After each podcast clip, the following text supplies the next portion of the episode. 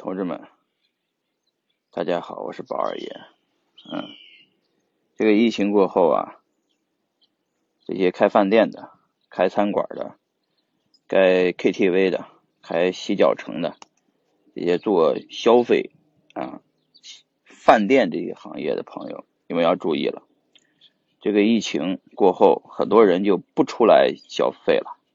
也不出来吃饭了啊，因为他们在疫情隔离在家的这十个月、二二十个月里边，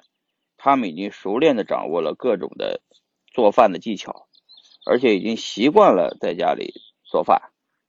啊，发现自己做的还挺好吃，啊，然后不出去吃也可以，习惯了以后很难改变，